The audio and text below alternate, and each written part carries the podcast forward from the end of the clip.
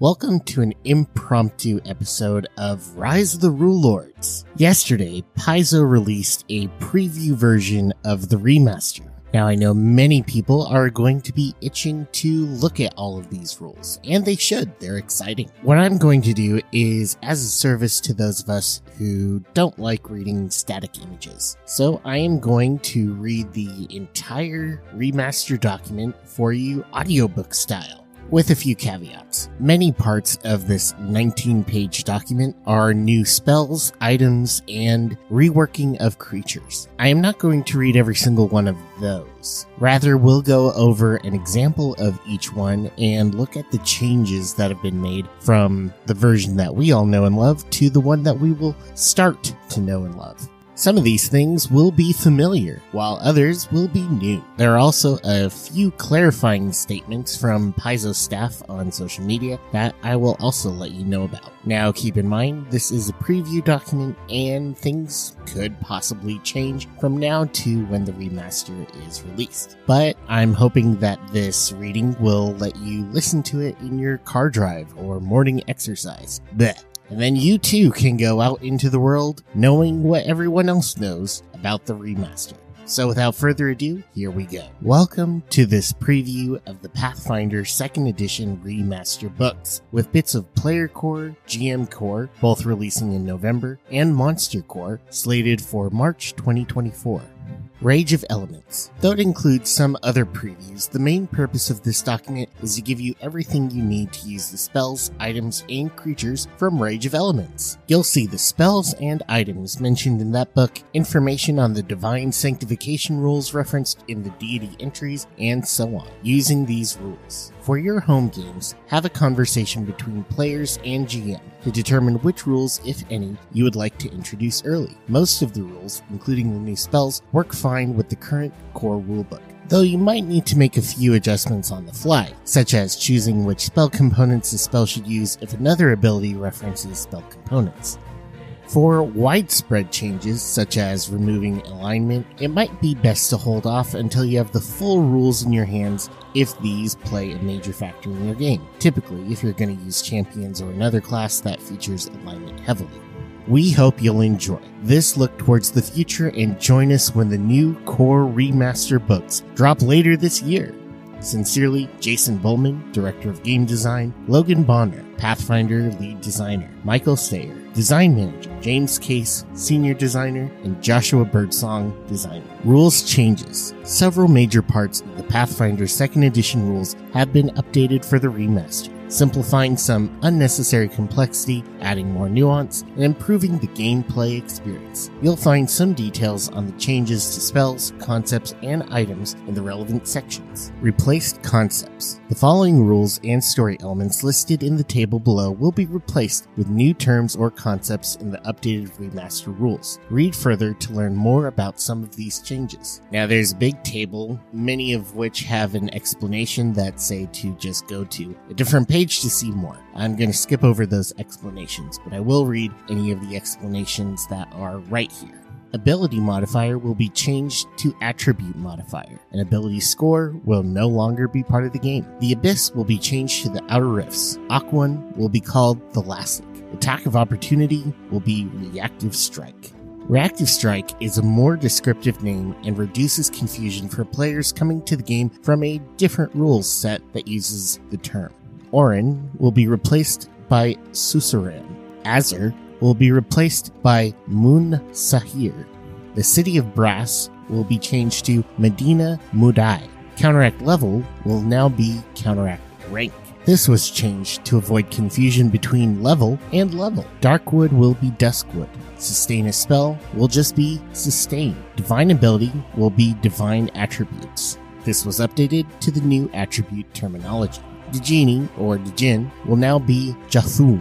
Efreeti will be Ifrits. Flat footed will be off guard. The original term was awkward and unclear. A focus spell component will now be the Locus. This was changed to avoid overlap with focus spells. The old Ifrits will now be Nari or Naari. Ignans will now be Pyrex. Janni will be Jann.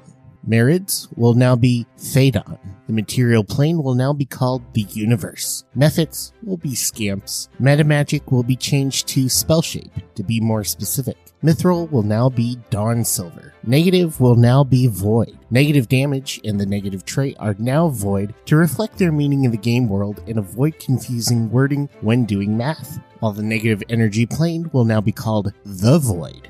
Positive will be changed to Vitality. Positive damage and the positive trait will now be Vitality to reflect their meaning in the game world and avoid confusing wording when doing math. The positive energy plane will now be Creation's Forge. The shadow plane will be the Netherworld.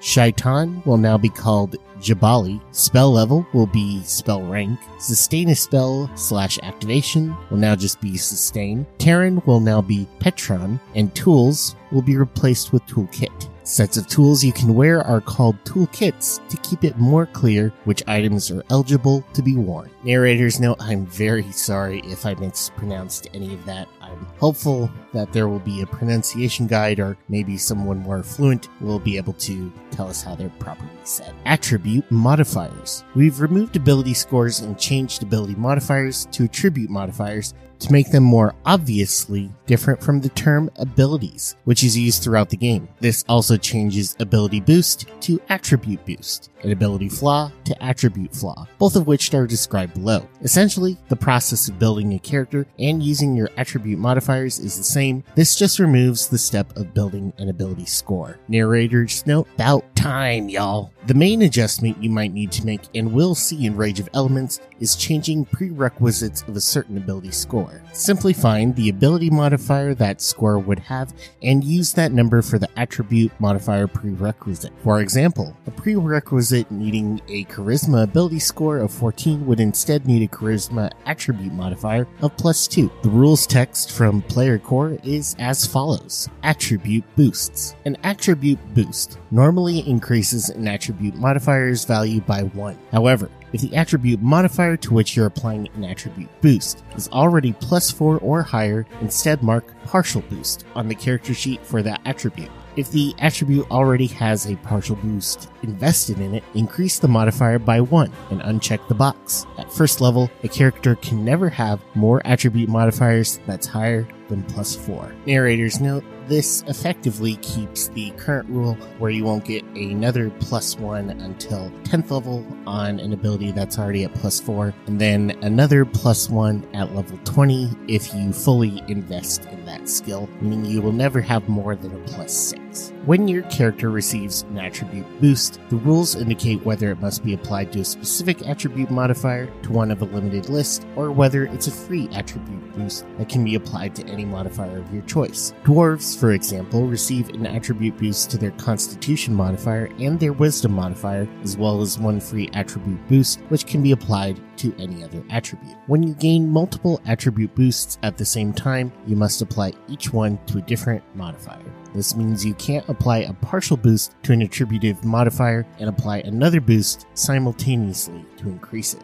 Attribute flaws. Attribute flaws are not nearly as common in Pathfinder as attribute boosts. If your character has an attribute flaw, likely from their ancestry, you decrease that attribute modifier by 1. Narrator's note, it's a little hard to say attribute boost. Attribute boost. Attribute boost. Alignment. This concept of alignment has been removed from the game, replaced with tools more directly pointed at what those rules attempted to accomplish. Creatures no longer have alignment, though some follow edicts and anathema or are sanctified to a holy or unholy cause, since both of these struggles are key to the setting of Pathfinder. Edicts and Anathema. For guidance on how to play a character, we're emphasizing Edicts and Anathema more strongly. They're now a voluntary, optional part of character creation for all characters deities, classes, and so forth can still introduce specific edicts and anathema. Most of these are similar or identical to what already appears in the printed books. Edicts and anathema. You can choose to take on edicts and anathema to reinforce your character's belief and guide how they'd react in certain situations. Edicts are behaviors your personal philosophy or code encourages. Anathema are the opposite actions contrary to your point of view and violations of your personal code.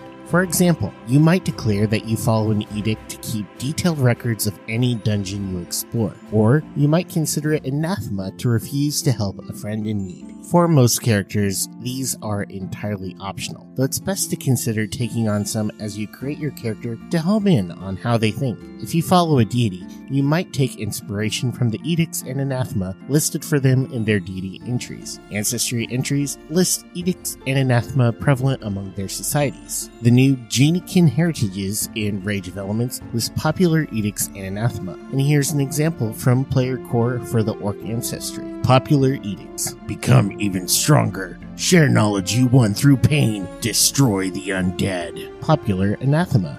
Accept defeat without proof of strength. Reshape or reanimate a creature into something lesser. Holy, unholy, and sanctified. New traits let you dedicate a character to the grand battle between holy forces, such as celestials, and unholy forces, such as fiends and the undead. You'll note chaos, law, and neutrality don't have equivalents, as their scope was far more limited and they matter much less in the game world. Some characters, notably clerics and player core, can choose to become sanctified. We may issue errata for other major character options that relied on alignment, but it's unlikely that every single base will be covered. The rules text for sanctification and the related traits are as followed. Sanctification. Some deities sanctify their clerics and similarly devoted followers. This gives the follower the holy or unholy trait. The holy trait indicates a powerful devotion to ultras, helping others, and battling against unholy forces like fiends and undead. The unholy trait, in turn, shows devotion to victimizing others, inflicting harm, and battling celestial powers. Deities that list must choose require gaining the trait, and those that list can choose give the devotee the option to choose the trait or not. You can have the holy trait, unholy trait, or neither, but can never have both the holy and unholy traits. Spells and other effects can also have these traits, making them more powerful against creatures with the opposite trait. Some spells and abilities have the Sanctified trait. This means that when you use the ability, you add the holy or unholy trait to the ability if you have that trait.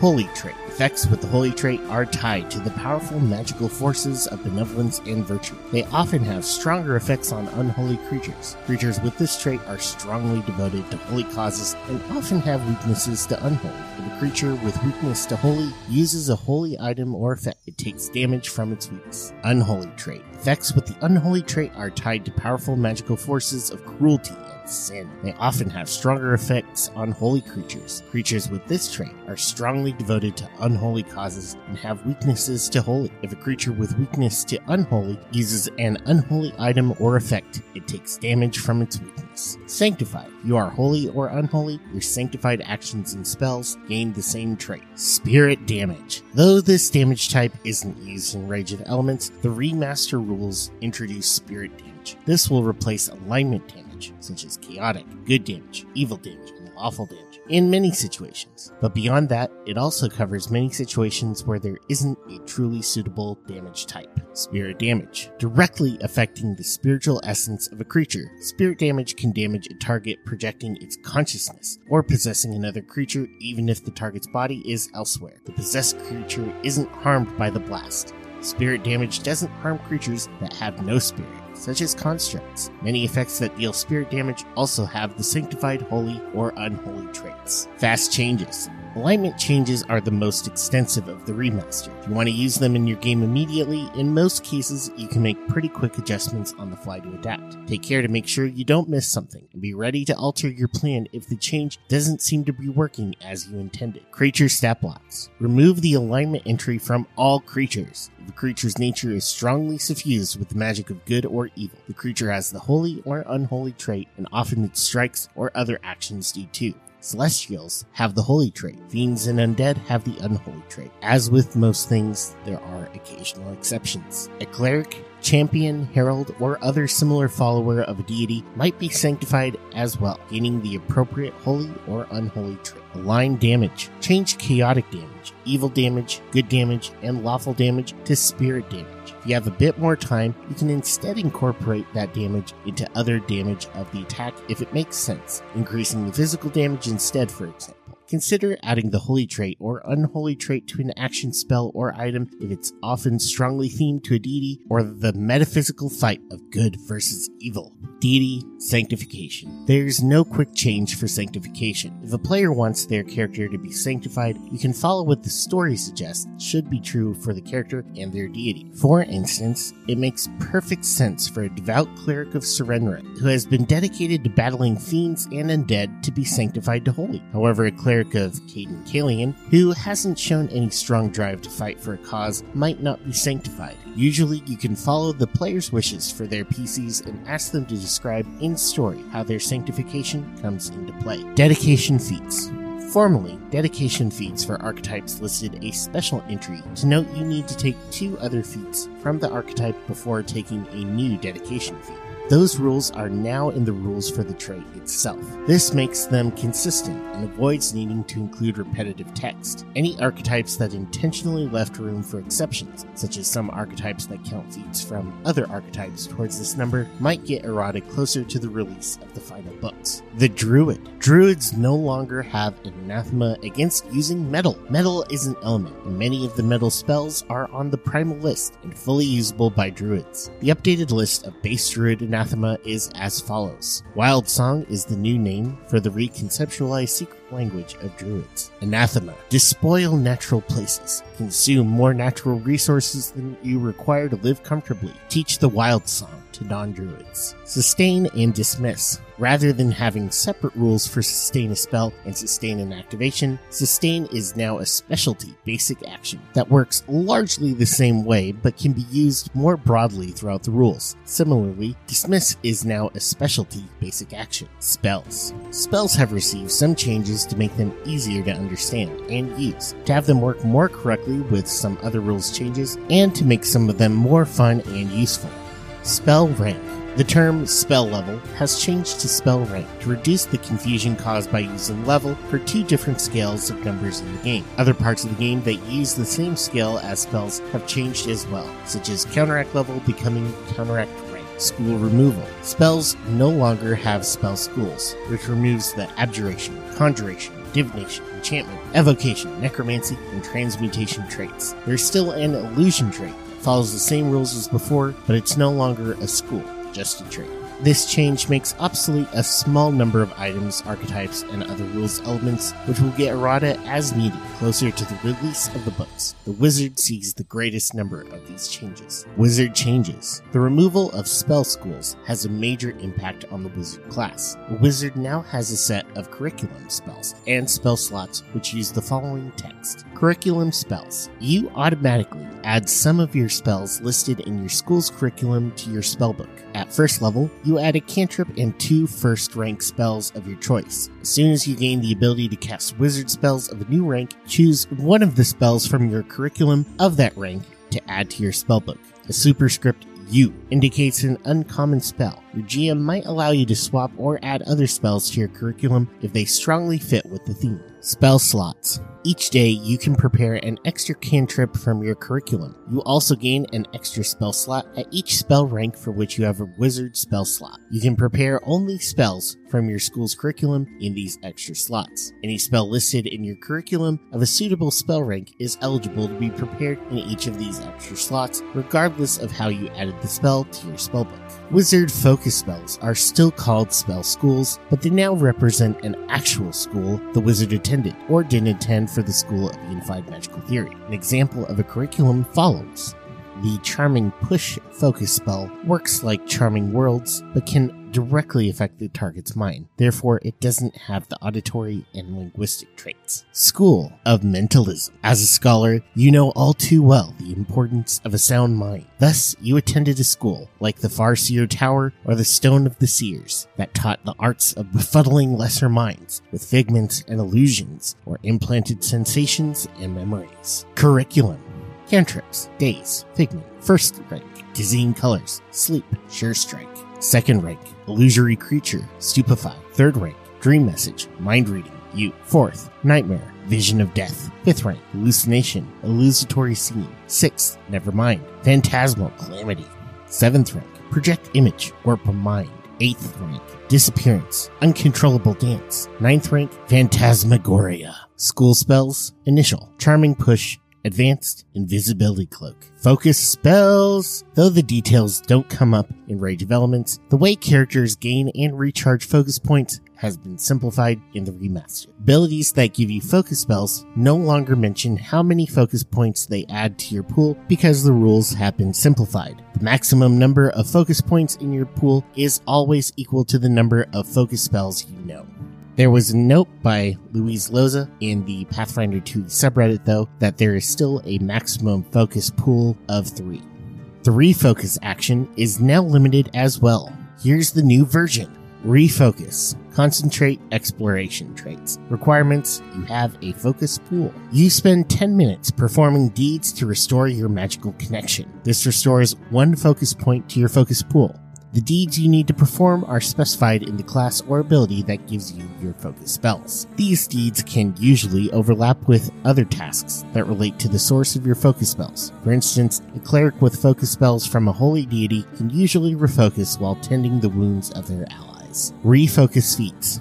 Some classes have feats to let you know refocus faster, those have been streamlined to one feat. If you want to implement the change to your game, take these two steps. 1. Change a class's 12th level focus feat, such as the Sorcerer's Bloodline focus, to have the following rules text. Whenever you refocus, completely refill your focus pool. Step 2. Remove a class's 18th level Wellspring feat, such as the Sorcerer's Bloodline Wellspring. New format.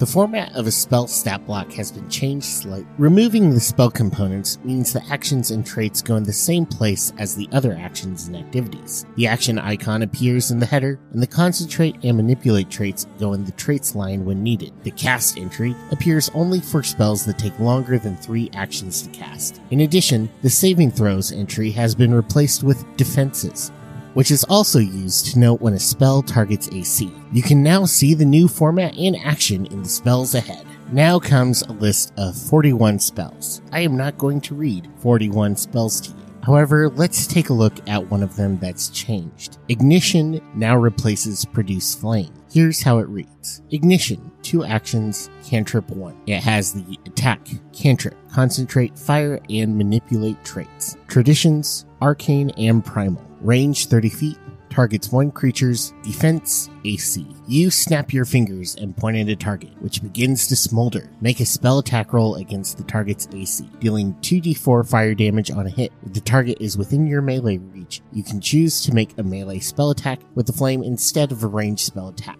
which increases all the spell's damage dice to d6s.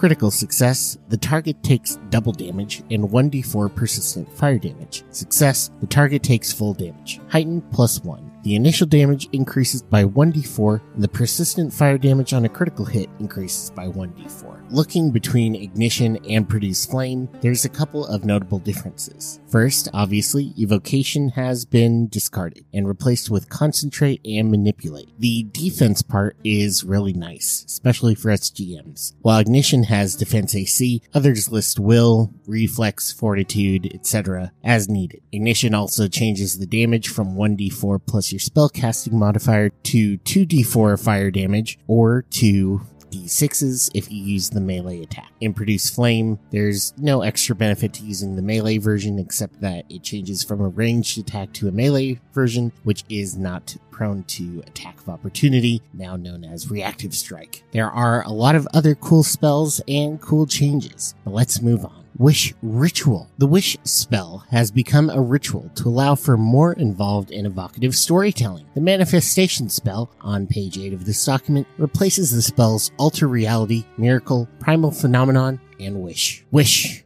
is a 10th rank ritual. It has the rare trait. It takes one day to cast and has a cost of fine ash, magically imbued pigments, and a gem in a marquee cut worth 100,000 gold pieces in total. For secondary casters, two. Primary checks are either Arcana, Nature, Occultism, or Religion, all with legendary proficiency. Secondary checks can be Crafting or Diplomacy. It has a range of 10 feet and targets one creature. You weave the fabric of reality itself to grant the target's greatest desire. The target declares their wish in a loud voice and at the start of the ritual and again at the end. The target's wish can be anything, ranging from simpler wishes, such as vast reaches, or the casting of a certain spell spell or ritual to greater wishes, like the destruction of an entire kingdom or ascension to divinity. The GM might decide a wish draws the attention of deities or other powerful creatures, leading to interference with the ritual or attempts to undo the wish. The power of the ritual alters reality to such a degree that even deities can't outright undo the wish,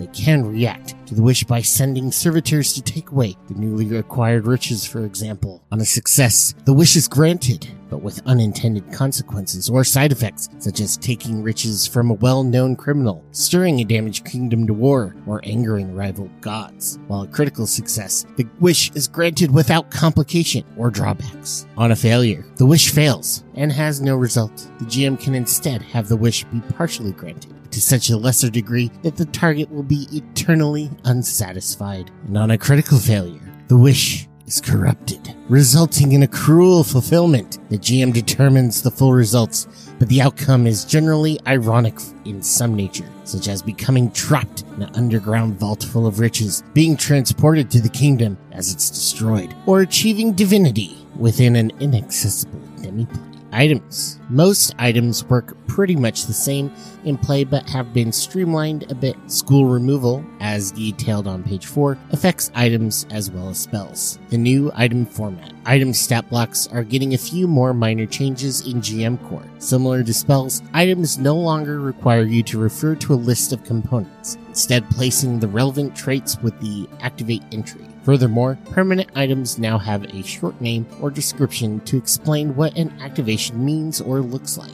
This is especially useful for items with multiple activations, making the activations easier to tell apart and track. One example follows, there are plenty more in Rage of Elements. The item it lists is Clawed Bracers, item level 7. It's invested in Primal, costs 325 gold, and are worn bracers with light bulk.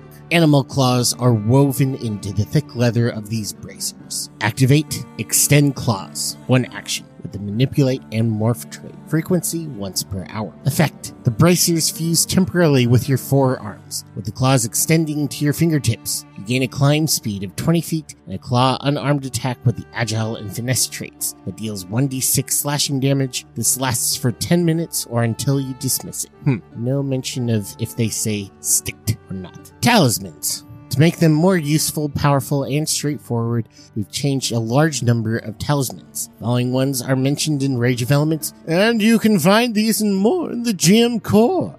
There are three examples, including the mesmerizing opal and the shark-tooth charm. Let's take a look at the potency crystal. It's a item plus one with consumable magic talisman. Its usage is affixed to a weapon with negligible bulk. Its activation is a free action to concentrate. Trigger, you must make an attack with the affixed weapon, but you haven't rolled yet. This fluorite crystal glows with a strange phosphorescence. When you activate the crystal, the weapon becomes a plus one striking weapon on the strike and until the end of this turn, gaining a plus one item bonus to the attack roll and increasing the damage to two weapon dice attacks. The level 1 potency crystal has a price of 4 gold pieces, while the greater potency crystal at level 9 costs 150. The weapon becomes a plus 2 greater striking weapon for the rest of the turn, gaining a plus 2 item bonus to the attack roll and increasing the damage to 3 weapon damage dice. The major potency crystal is a level 15 item with 1300 gold pieces. The weapon becomes a plus 3 major striking weapon for the rest of the turn,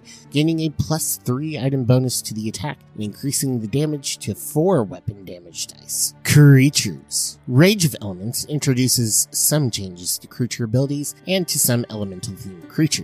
Creature abilities. The monster abilities grab, knock down, and push have changed in the remaster. This is mostly to benefit the PCs, who might get feats or other ways to resist the listed abilities that didn't function well due to the previous versions working automatically.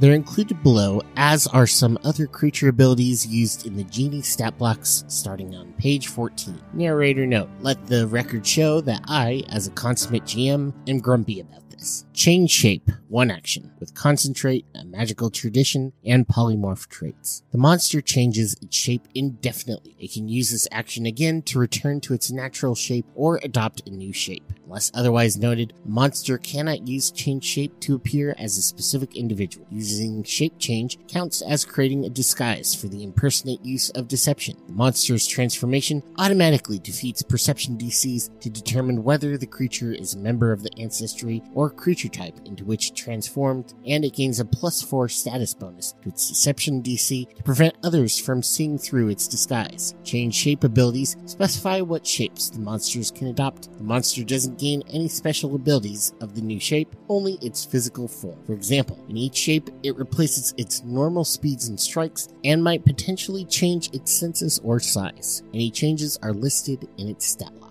Narrator note, I can't find any discernible differences between change shape from our current version and the remaster version other than the loss of the transmutation trait. Grab. One action requirements. The monster's last action was a successful strike that lists grab in the damage entry or the monster has a creature grabbed or restrained.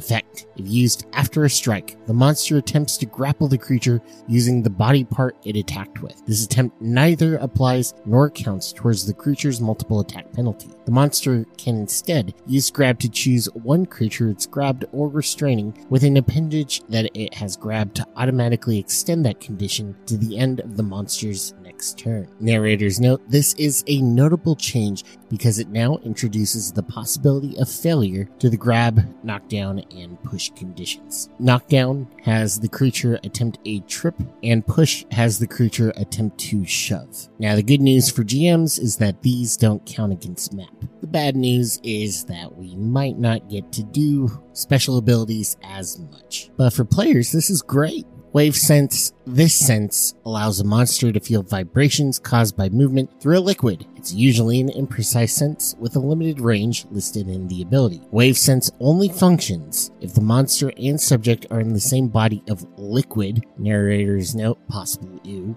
and only if the subject is moving through the liquid. Genies. On the next page, you'll find a preview of the Genie's entry, which you can think of as an extended cut of what will appear in Monster Core. Come meet the five new kinds of genies and look up their more powerful Shiyuks in Rage of Elements. Munsahir. Two new Munsahirs appear in Rage of Elements. These people take the place of Azers and have similar appearance. You can also use the Azer stat block from Pathfinder Bestiary 3 as a Munsahir without any changes to the rules text other than the name. Naari, the geniekin formerly called Ifrit, appeared in Bestiary 2 as a creature stat block and in Lost Omens Ancestry Guide as a playable versatile heritage. They have been renamed Naari since the new genies of fire are known as Ifrits. And finally, Scamps. Scamps take the place in the elemental planes formerly occupied by Mephits. And they have a different appearance. As shown here, they perform a similar role as servants and summoned creatures. Narrator's note, Scamps are adorable. It's like a little blue ball bat creature thing. It's so cute. The final part of the remaster document contains entries on genies. Now, while the lore here is very cool, I, as a consummate GM, firmly believe that players should not be privy to this information until they are in game and making rolls. Therefore, even though anyone can view this document and get this information, it will not be I who gives it to you. And that concludes everything in the preview document. Of note, this is not published under the ORC yet, but it also isn't under the OGL anymore. Everything that you will see in here is 100% grade A Paizo original content. Though, you know, technically genies are the product of thousands of years of cultural tradition in the Middle East, but these ones are Paizo ones, dang it. The preview document can be downloaded and reviewed to your own heart's content paizo.com slash pathfinder slash Preview. I'll also have it linked directly in the show notes. But this marks our first comprehensive view at what we'll see when Player Core and GM Core are released in November. Most people probably already know this, but Rage of Elements is 100% remaster ready. It is still published under the OGL, but uh, the orc wasn't quite finalized. But the stuff that you see in Rage of Elements is what we're going to see from now on, from the formatting to the lore changes, from things old to new, and some things completely different. So far, my impressions are largely positive. Like I kind of groaned about, as GM, I will miss the automatic grabs, pushes, and trips. As the game goes on, players get progressively more powerful. Even an attempt at making those checks can sometimes change a failure to a success or success to a critical success. And many creature abilities require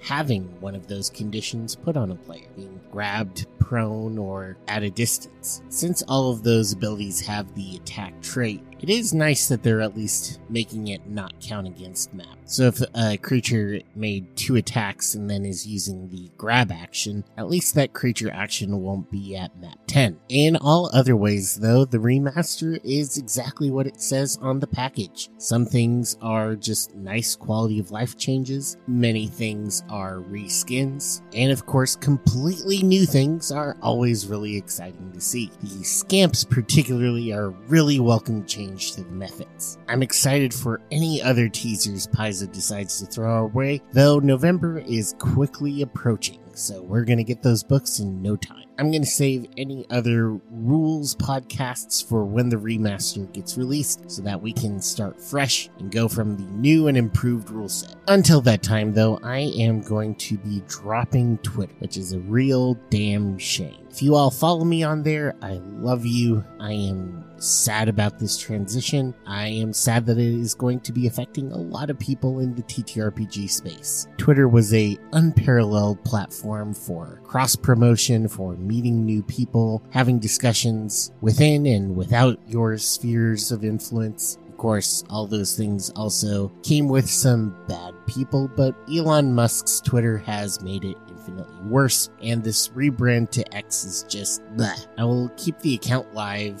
and posting, you know, podcast stuff. But overall, I am going to move to Blue Sky. I know we've all tried with things like Hive, Mastodon, some to various degrees of success. But I think that Blue Sky has the format and the team behind it to make it a actual successful Twitter alternate. It just sucks that it is still behind invite only, so the community is small but growing. And remember everyone, Threads is owned by Meta, Mark Zuckerberg's Facebook company, and all of the privacy issues that come along with it. So uh, take that into consideration. Meanwhile, I will see the rest of you on Blue Sky as soon as you get one of those magic invites. I will hand them out as much as I'm able to. You can find me there at rulelord2e.bluesky.social. You can, of course, also find me on Reddit Dogs Not Gods in the R Pathfinder 2e community, where we have also come up with our own social media alternate called Starstone. Starstone is the